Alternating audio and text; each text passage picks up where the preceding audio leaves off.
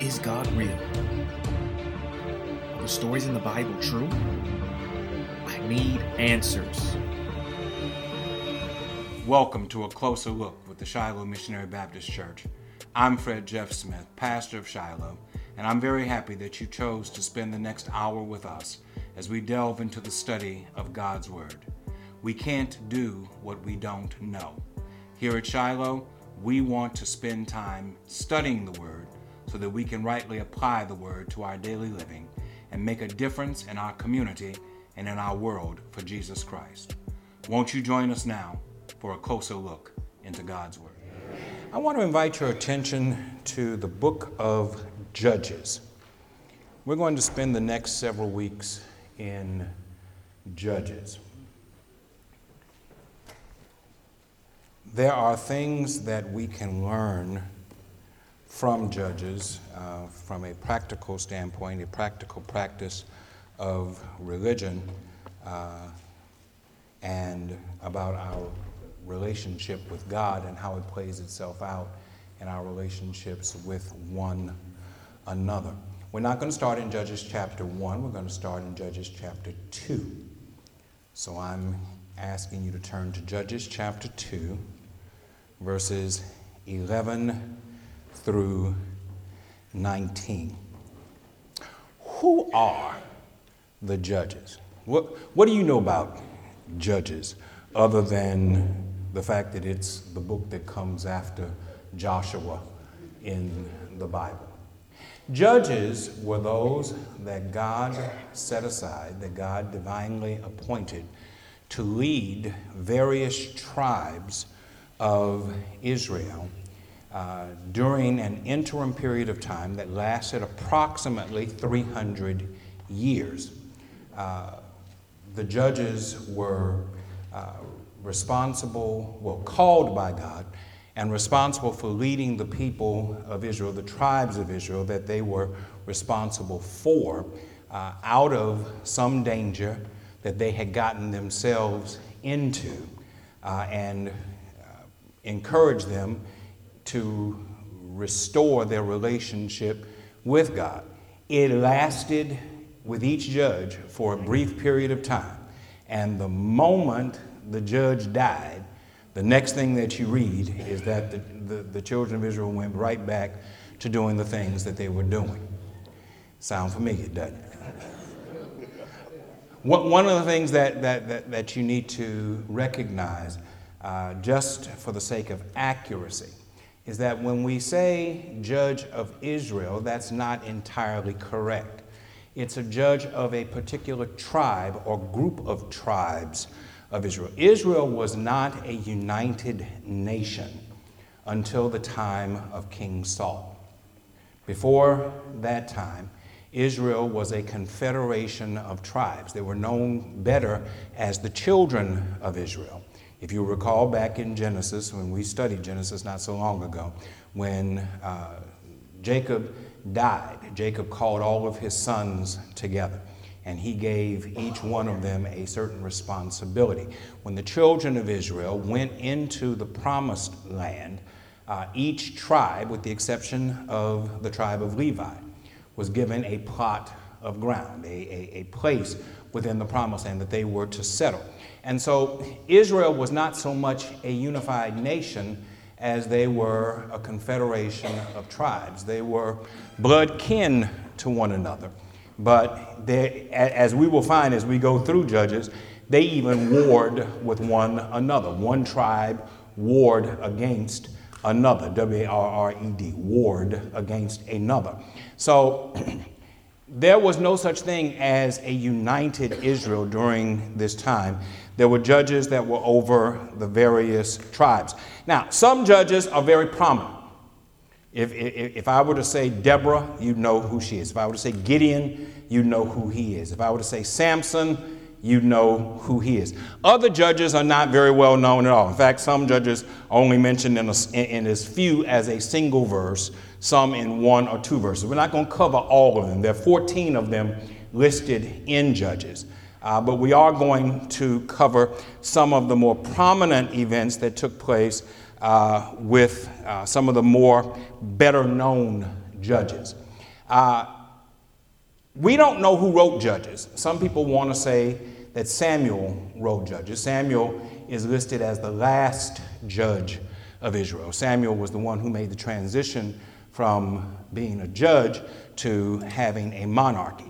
Uh, when, when, when the children of Israel came to him and said, Your sons are corrupt, we don't want them to be judges over us. Other nations have kings, we want kings like other nations. Samuel gets upset, gets mad, tells them no. God comes back to Samuel and says, Give them what they want. They're not uh, uh, rejecting you, they're actually rejecting me, and they're going to rule the day that they asked for it. And boy, did they rule the day that they asked But some, some say that Samuel wrote Judges. We can't say that for sure. We, we have no way of knowing. We do know that the book, as we understand it, came into its final uh, uh, formation around the time of Saul's coronation, which would be around the year 1051 BC. But it covers the period of time between 1390 and 1090 BC. The point of the book, or the theology of the book, is the thing that draws us to it. And the theology of the book is clear Yahweh is the covenant God who delivers his people from various predicaments that he allows but that they instigated. And it's important that we understand the difference between God allowing and us instigating. Look at the scripture Judges chapter 2, starting with verse 11. First verses of chapter 2 give us the death of Joshua. Starting with verse 11. The people of Israel did evil in God's sight. They served Baal gods. They deserted God, the God of their parents, who had led them out of Egypt. They took up with other gods, gods of the peoples around them. They actually worshiped them, and oh, how they angered God as they worshiped God Baal and goddess Astarte. God's anger was hot against Israel. He handed them off to plunderers who stripped them. He sold them cheap to enemies on all sides. They were helpless before their enemies. Every time they walked out the door, God was with them, but for evil, just as God had said, just as He had sworn He would do, they were in a bad way. But then God raised up judges who saved them from their plunderers. But they wouldn't listen to their judges. They prostituted themselves to other gods, worshiped them. They lost no time leaving the road walked by their parents, the road of obedience to God's commands. They refused to have anything to do with it. When God was setting up judges for them, He would be right there with the judge. He would save them from their enemies' oppression as long as the judge was alive. For God was moved to compassion when he heard their groaning because of those who afflicted and beat them. But when the judge died, the people went right back to their old ways, but even worse than their parents, running after other gods, serving and worshiping them, stubborn as mules. They didn't drop a single evil practice. If you want to have a, a, a, a, synoptic, brief understanding of the theology of Judges, it is simply this God allows his people to suffer because they chose to walk away from him. That's the judgment of God. But in his compassion, after a period of time, he sends someone to be the physical leader to bring them back. But always, it's God who actually does the delivering. It's important that you understand that. in every single case where there is deliverance, the scripture says that it is God who does the delivering. Which says what? That while God will use people to accomplish his will, the people can't do anything unless God is with them. Judges shows us the downward progression of humanity. Judges reminds us that even though we have been given every opportunity to do right, we'll still choose to do wrong anyway. What is it about us that God can set us up in the best of situations? And after a while, we get bored with how good God has been to us. And we decide that we want to do something else. That, that, that, that's a pragmatic question. Somebody in here is in a position better than he's ever been in before or ever thought that you would be in. When you were coming up, wherever it was that you grew up, whether it be in the country or in the city, no matter what age you are, I'm pretty sure you had no idea that you were going to be in the place where you are now. Where the Lord has blessed you materially, where the Lord has blessed you economically, where the Lord has blessed you with regard to your family, with regard to your talents and your abilities. God has blessed you immensely. And yet, in spite of how good God has been to us, Everybody in here, if you're honest, will acknowledge that in spite of God's blessing, we went off and did something that we ain't had no business doing. And we knew it when we did it. I just got out there and I didn't know it. I, No, no, no, no. no. You, you, you knew it when you did it. What is it about us that we want to push the limits of God? That we want to move beyond where God has allowed us to be? What is it about us that, that we can't be satisfied when God puts us in a place where we're blessed and where we're prospering and, and, and where we are enjoying life and we just see something over there and, and we just want to believe that that over there is so much better than what you have right now. It's a sad reality that, that, that part of the human condition, apart from God, is that we're never satisfied with what we've got. We're always looking for something else. It is part of the downward spiral of our relationship with God. It is not just a physical condition, it is not just an emotional condition, it is also a spiritual condition. Read what the text says again. It says that the children, the children of those whom God blessed, had no appreciation for the blessing that God gave them. Do I have a parent in here? Or a grandparent in here? Or perhaps even a great grandparent in here? Who has a child, grandchild, or great grandchild who has no, you, you ain't got to raise your hand, who has no appreciation for how the Lord has blessed you, how the Lord has blessed them, how the Lord has allowed you to be a blessing to them. And they talk like they know something. And they don't know anything at all.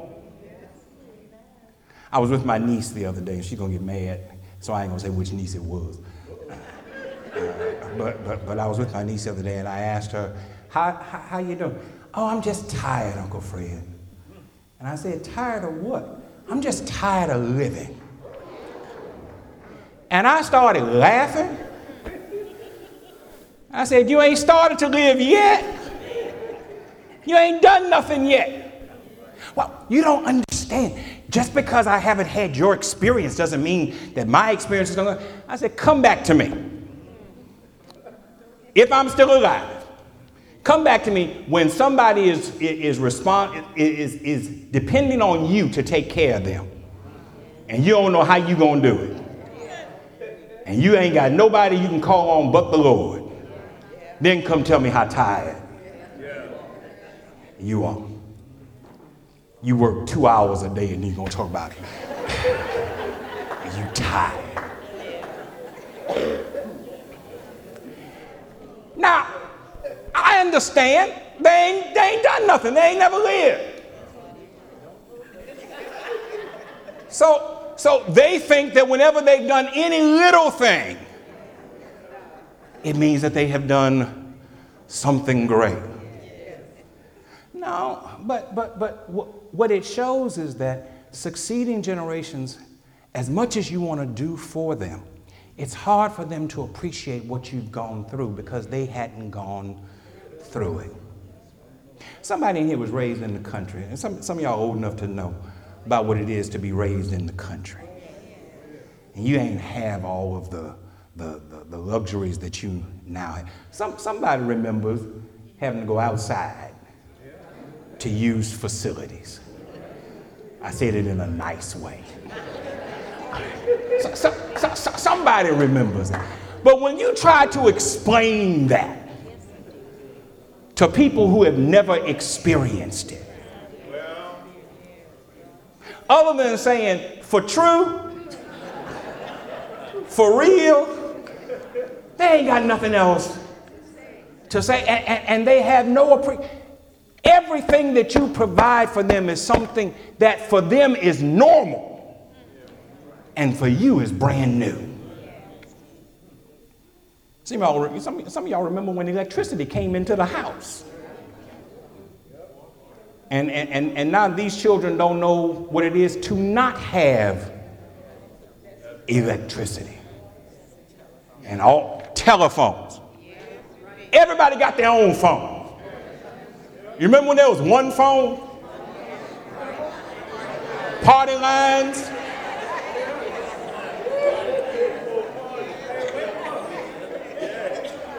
When you lied to the phone company making collect calls.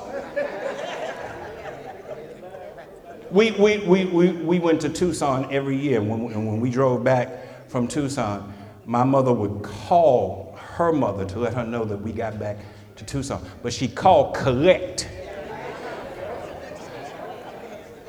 And she'd ask for herself.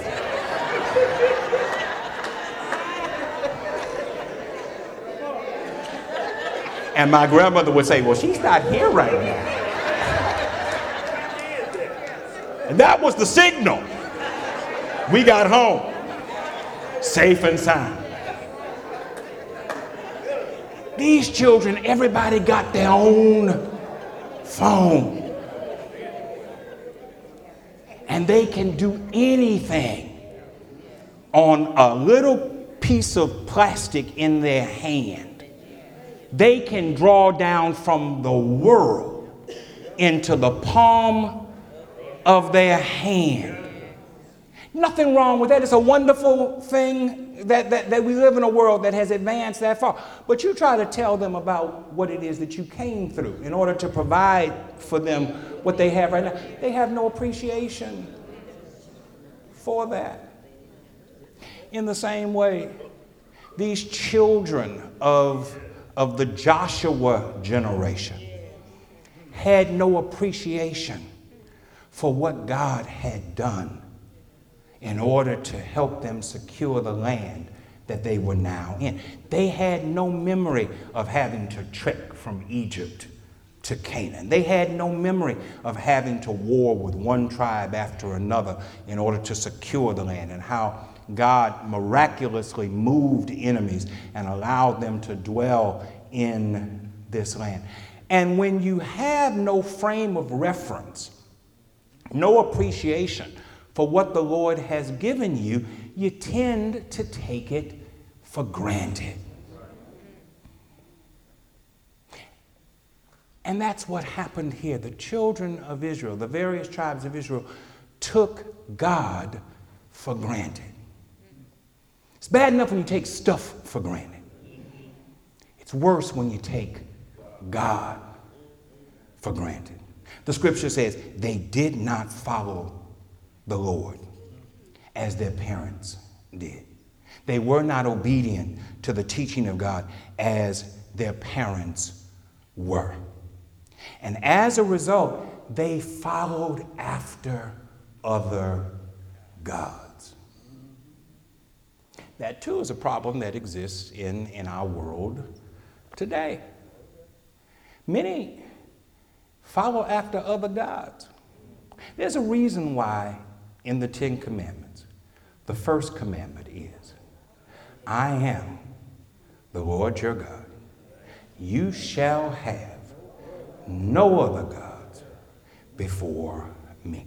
The first misstep in our downward spiral and in, in, in, our estrangement from God starts when we start looking at others and make them gods instead of worshiping the true and the living God.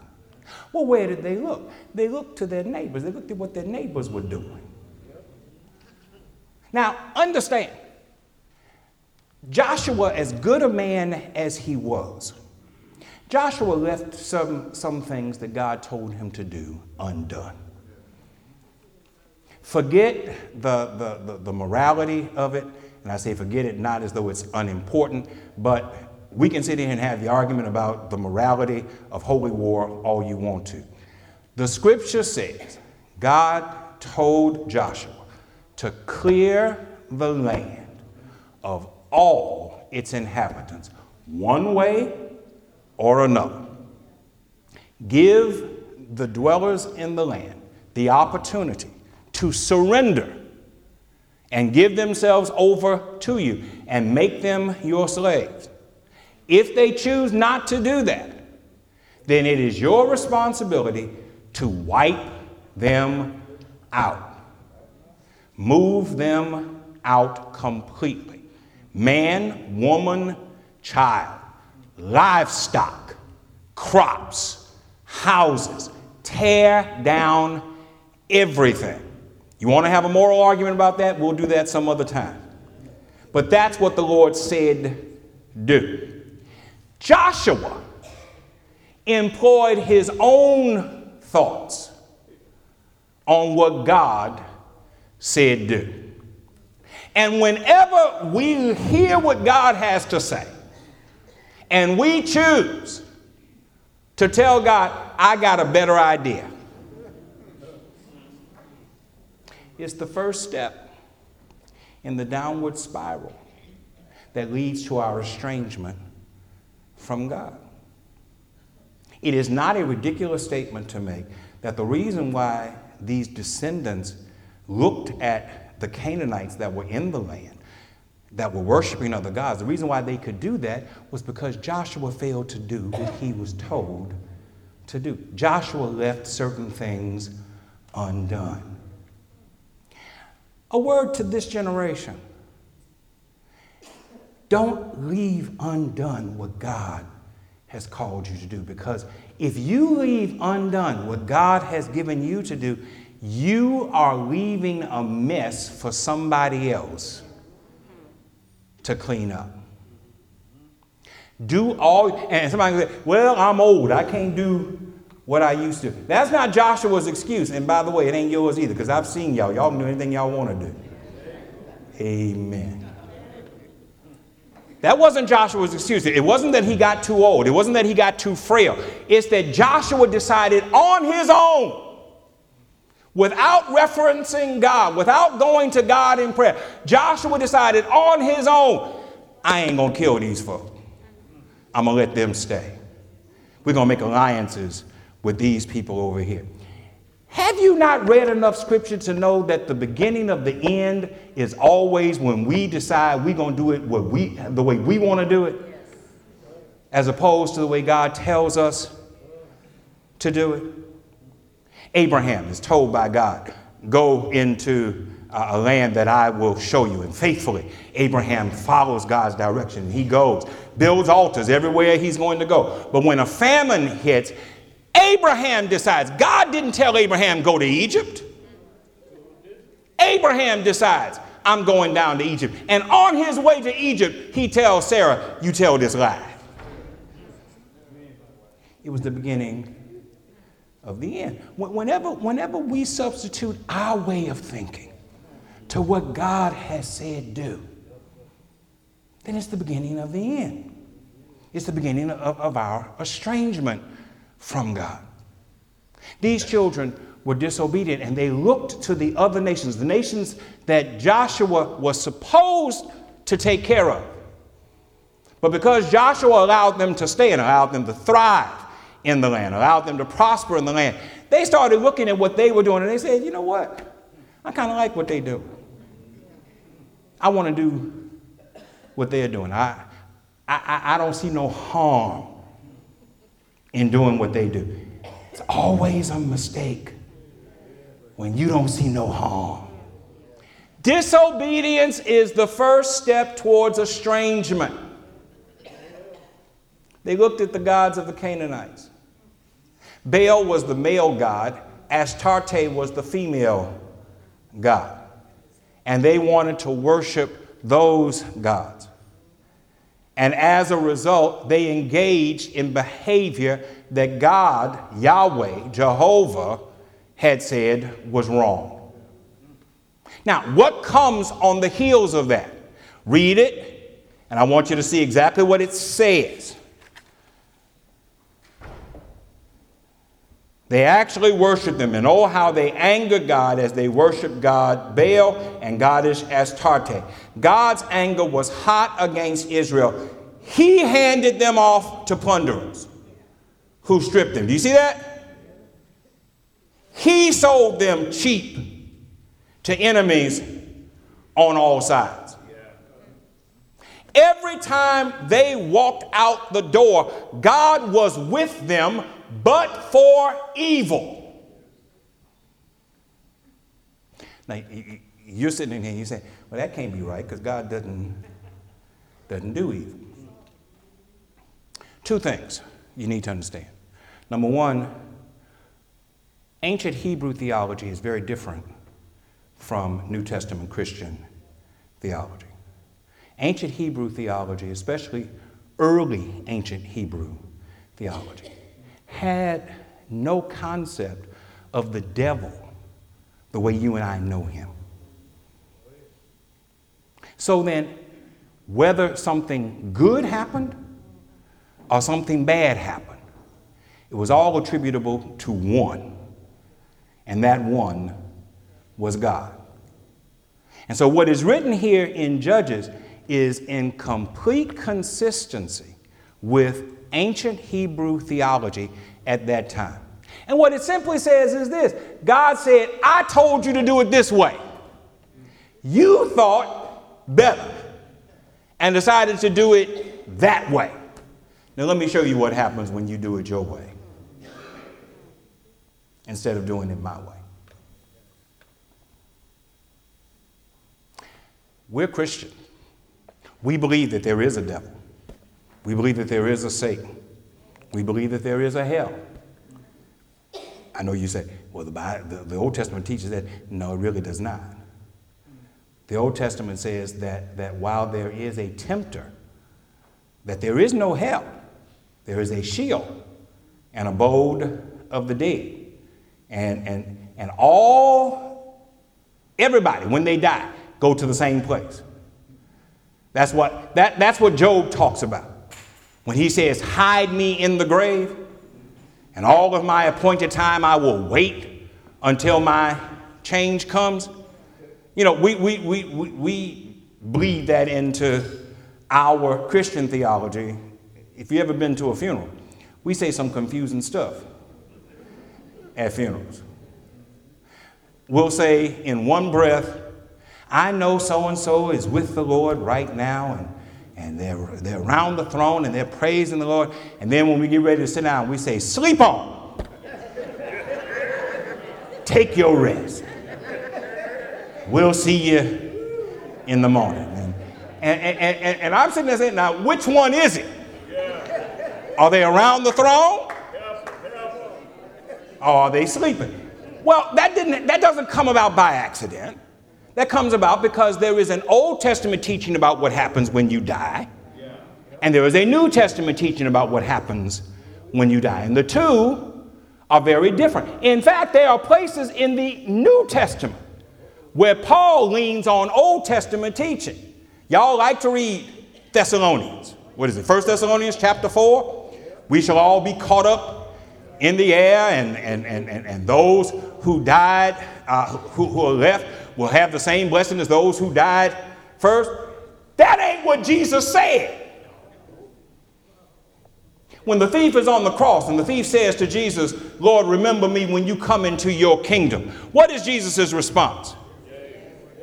Today, this day, not by and by when the morning comes, this day, you will be with me in paradise. Now, my point is, is, is I could do a whole thing on that. But, but my point is there is a difference in Old Testament theology and New Testament theology. And while we are New Testament Christians, we're reading an Old Testament ancient Hebrew book, and you have to read it from the standpoint of the theology that's there. So when it says that God allowed these things to happen, that God caused these things to happen, that was consistent with the theology of that time. When it says that every time they walked out the door, God was with them, but for evil, that's not an accident. That's not a typographical error. That was according to the theology of that time. And what it essentially says is if you anger God, then you will see what the wrath of God can do. Now, you're not comfortable with that. And I know you're not comfortable with that. So, so, so let, let, let me Christianize it for you to, to, to, to make you more comfortable with it.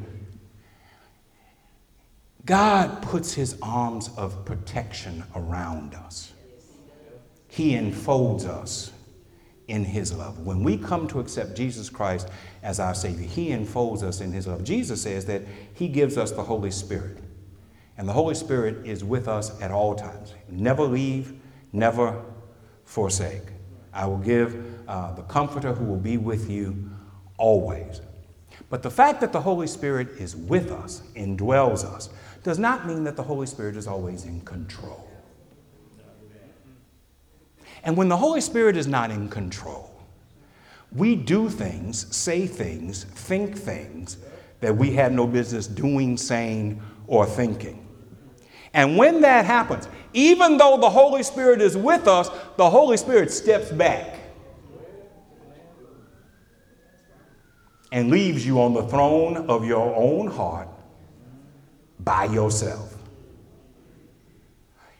The intention is not to hurt, the intention is to remind. Y'all know uh, Dimitri and I got two new puppies, right? Come talk to me one day about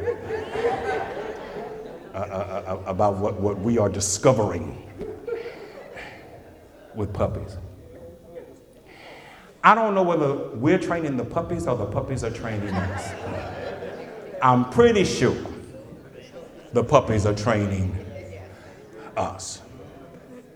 But but but when we try, I won't put it on her. When I try to train the puppies. I'm supposed, when, when they do their business in places they ain't supposed to do their business, I've been told a routine that I'm supposed to do. I'm supposed to pick the dog up. I'm supposed to put the dog's nose into what they have done. I'm supposed to say, bad dog. And then I'm supposed to take the puppy to where the puppy is supposed to do what he's doing and I'm supposed to sit the puppy down and I'm supposed to say PP here.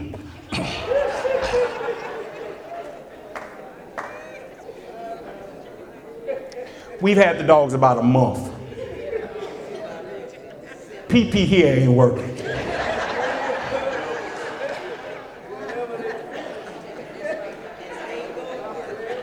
ain't working.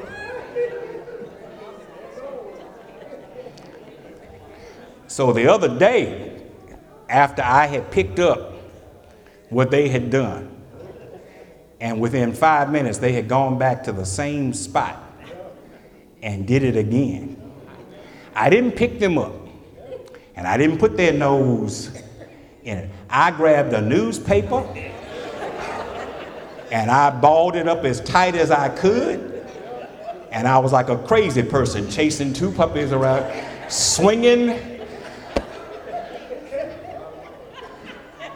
Now you're saying, what in the world does that have to do with what you were talking about? God will take his hands off you. If, if you decide you're going to do your thing instead of his thing, God, God will tell you. God, God, God will let you know. He'll say, He'll warn you. And He'll warn you more than once. But at some point, God's going to be like a crazy person with a newspaper. God's going to leave you out there and you're going to have to fend for yourself. Now, the point of that is to remind you of just how good it is when you are enfolded in the love of God. Does that make sense to anybody besides me? You, you, you have to be reminded from time to time. So when, when, when the scripture says that God allowed plunderers to strip them and he allowed enemies to come and have their way with him, it was not designed to destroy, it was designed to correct. It was designed to improve. It was designed to elicit a particular response. And the response that God wanted was, Lord, help me. I messed up and I need help. And when they got to that point, the scripture says God would send judges. And the judges would, would lead them to where he wants them to be. A couple points I want you to see here. Number one, while God allows discipline, even harsh discipline. We must always recognize that the instigators of discipline is not God, it's us. You wouldn't need no discipline if you did what you were supposed well, to do. Well, what exactly is it that I'm supposed to do? Love the Lord your God with all your heart, soul, mind, and strength and love your neighbor as yourself. If you put that into practice, no discipline is necessary. Discipline comes about because we choose on our own to either withdraw from our love of God or withdraw from our love for one another. And Jesus teaches Matthew chapter 25, that withdrawing from one another is tantamount to withdrawing from Him. What you've done or what you failed to do to the least, you have done or failed to do to me. So that's the first thing we need to recognize. The, the, the, the reason why the discipline was necessary is not because God is a mean God but because we are selfish individuals who choose our way as opposed to his way. Second thing you need to remember is that while God respects our right of choice, we have to understand that there are consequences for the choices that we make. You can't continue to do wrong and think that there will never be a consequence for the wrong that you have done. Be not deceived. God is not mocked. Whatever a man sows, that shall he also reap. So you can't, on the one hand, say, Well, God, I want to do it my way. He'll let you do it your way. You were made a free moral agent. You have the freedom of choice. God will let you not worship Him. God will let you be disobedient to Him. But on the back end, what you have to understand is there's a consequence. I said just a minute ago, it could, it could be argued, and I think I could argue it very well, that the reason why the children of Israel wandered off into idol worship is because Joshua didn't get rid of the idol worshiping people the way God told him to. You can sit there and say, well, they would have found something else to do. Maybe so, but it wouldn't have been that. And it wouldn't have been that because those people would no longer have been doing what they were doing. People will do what they want to do, but they don't want to pay the price for what they do. Can't have it both ways. You have to recognize that there are consequences for your actions. And if you choose to live contrary to God's will, then you forfeit any claim that you might want to make regarding his provision or protection. Now, what does that mean? That means that once it's forfeited, you don't get it back. You can't earn it back. The only way you get it back is that he chooses to do it anyway. Not because of you, but because of him. That's the next thing I want you to see. But then, verse 16, but then God raised up judges who saved them from their plunderers. But then, but then, it does not say they cried out to the Lord. It says he heard their groaning. But it does not say they cried out to the Lord. It does not say that they repented. It says, God, in his compassion, decided, I'm going to save you in spite of you. Let me go back to my parents and my grandparents and my great grandparents. You got a child who just won't do right? Again, you ain't got to raise your hand. You got a grandchild who just won't do right?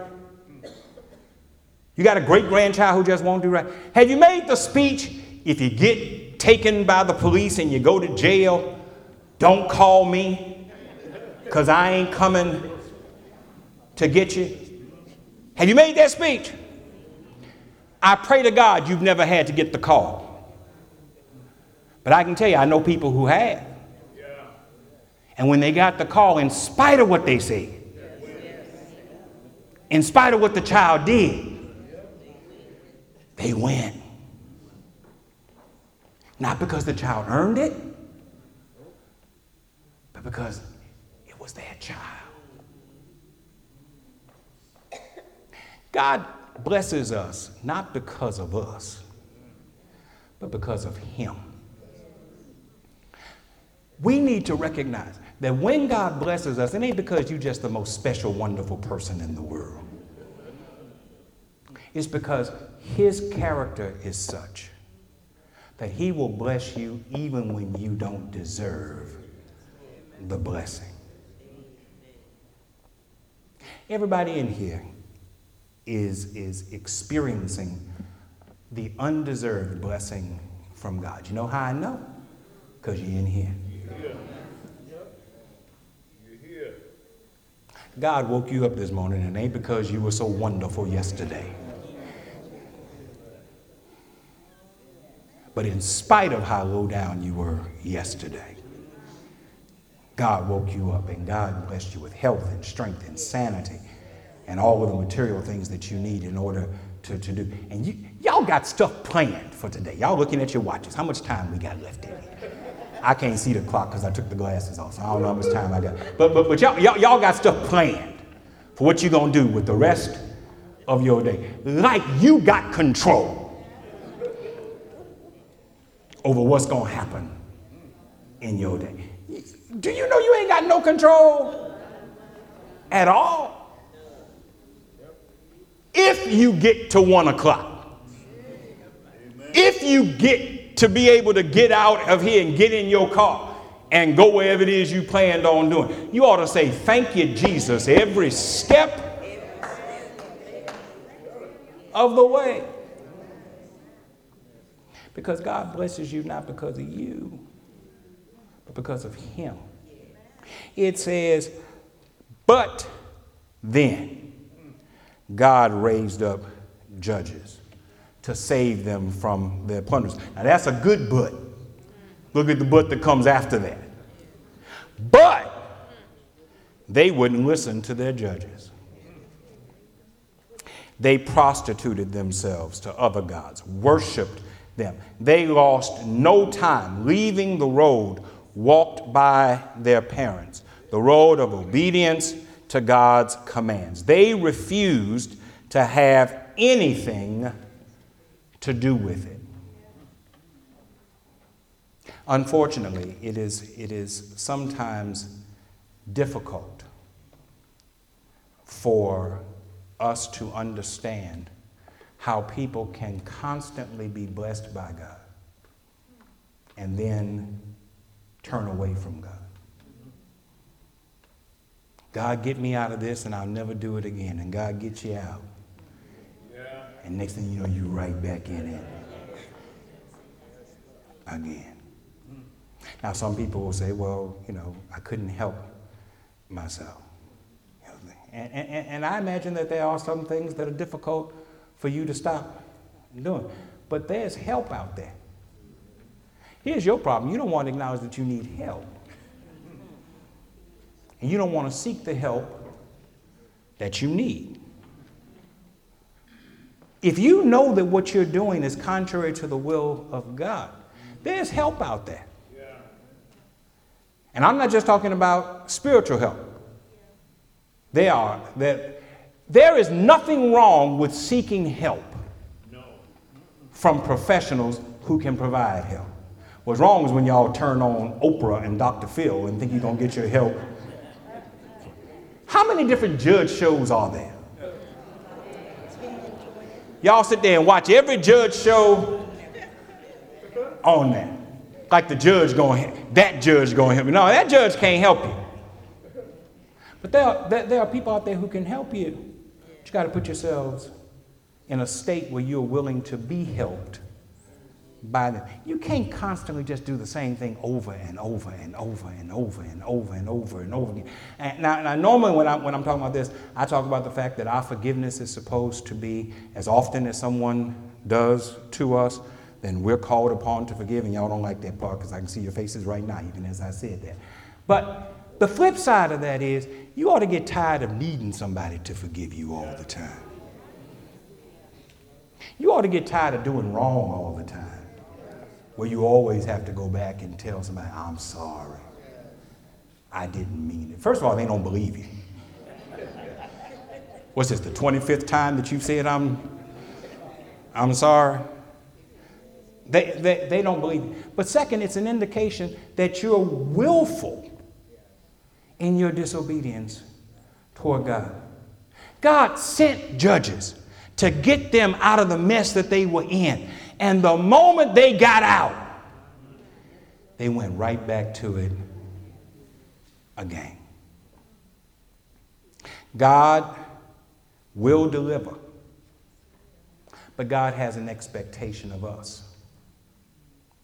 And that is, we will appreciate Him in His deliverance, and that we will seek to draw closer to Him going forward than we did in the past. It's a new year. Ooh, I'm letting y'all out early. It's a new year. There are things that you did in 2018 that you ought to be ashamed of. I'm pausing because I want you to think about that. There are things that you did, there are things that you said, there are places that you went that you ought to be ashamed of. And you hopefully hopefully on New Year's Eve, you said, Lord, thank you for bringing me into a new year. And Lord, I'm going to do better in 2019 than I did in 2018. You're at the ninth, the ninth of January, and you've already started backtracking on some of what you have done. It's a matter of personal will, not to keep from doing wrong things, but to put your trust in the Lord. Getting better begins with letting go. I can't handle this by myself. Lord, I'm putting it in your hands. I, I, I, I keep saying I'm going to do this and I keep doing that. I'm putting it in your hands. And I'm trusting you and I'm asking you to help me deal with this situation, deal with that problem, deal with that weakness. And if you help me, then I know that I can get better. But it's important that you understand you ain't going to get better on your own. This idea, this humanist idea that every day, in every way, we are getting better and better and better. Have you paid attention to what's been going on around you? We're not getting any better. Stuff, stuff that gets buried for a little while is not buried very deep. And pretty soon it comes right back up again. We're dealing with racial issues and bigotry issues and discrimination issues and sexist issues and economic issues that previous generations thought they had fixed. And going forward, we might have different problems, but we won't have to deal with these problems. And here we are, as the old deacon used to say, once more and again. We're dealing with the same stuff. And it's because we have to get away from the idea that we can fix ourselves. The only one who can fix us is the, the new Lord. year. Are you looking for a church home? A church that will be welcoming to you and to your family, to your children? A church that is interested in meeting the needs of people. I'm Fred Jeff Smith, pastor of Shiloh Missionary Baptist Church, and I'm inviting you to come and share with us. Come check us out. You'll be glad that you did.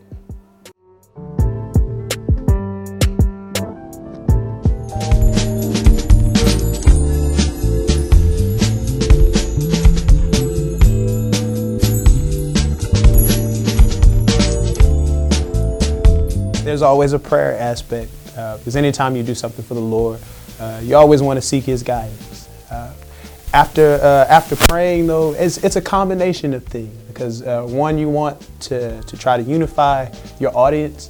Uh, you want to unify them in a way that doesn't offend anybody, but at the same time, you want to be able to offer like a fresh experience. so a lot of a lot of the the, the, the people that we're ministering to goes into that that factor. Uh, like for instance, on first Sunday, uh, it's a mass choir Sunday, at least at, at, the 11 a.m. service. So I'm primarily focused more on the older generation, uh, and we're, we're, more inclined to do uh, material that, that that's dear to their hearts. Uh, you hear a lot, a lot more hymns on first Sunday. As opposed to maybe like the second Sunday. Second Sunday is, is ge- geared more towards our youth, our young adult, and our children. So There'll be a, uh, the music will change a little bit. It'll be a little more contemporary, a little bit more progressive. But at the same time, uh, not to alienate uh, anyone, we'll still come back and we'll have at least one hymn uh, to kind of get everybody uh, involved. And I think at the end of the day, it's uh, it's that healthy mixture that kind of sets even this church apart from from other churches, other services, even even other denominations. we're not afraid to, uh, to do contemporary music and in the same tone do a, a spiritual or a, a, good old hymn, something like Amazing Grace or How, How Great Thou Art. Uh, and I think that all goes into our preparation process. The fact that we're just not afraid, we, we'll try anything.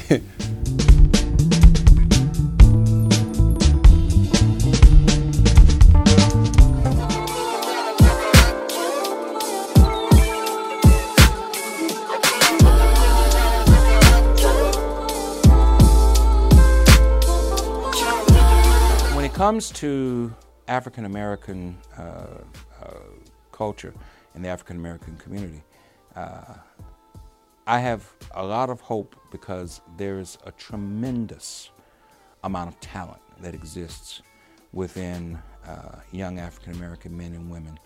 Uh, I am constantly uh, blown away and amazed by the level of intelligence, academic acumen, drive that many of the young people here in this church possess.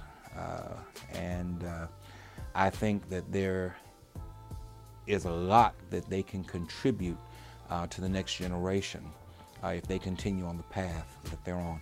My fears, though, have to do with the fact that uh, for too many of us, opportunities do not exist.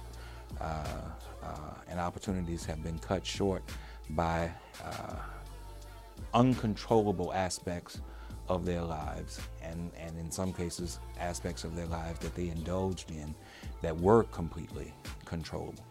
Uh, being young is, is, is a wonderful thing. It's also a frightening thing because uh, by virtue of the fact that you are young, you tend to make mistakes. Uh, uh you tend to exercise poor judgment. You tend to think that you can do things uh, and get away with it or, or do things that are bold uh, that will not have any consequences.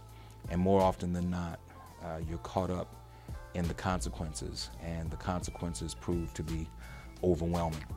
Uh, too many of our young people uh, are trying to make quick dollars uh, by doing things that are illegal, immoral, risky.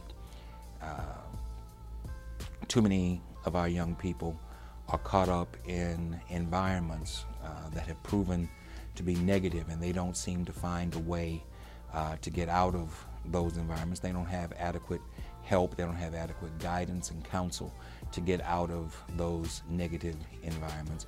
And the environment proves to be overwhelming, and they're caught up in it uh, like a web and, and they're carried under.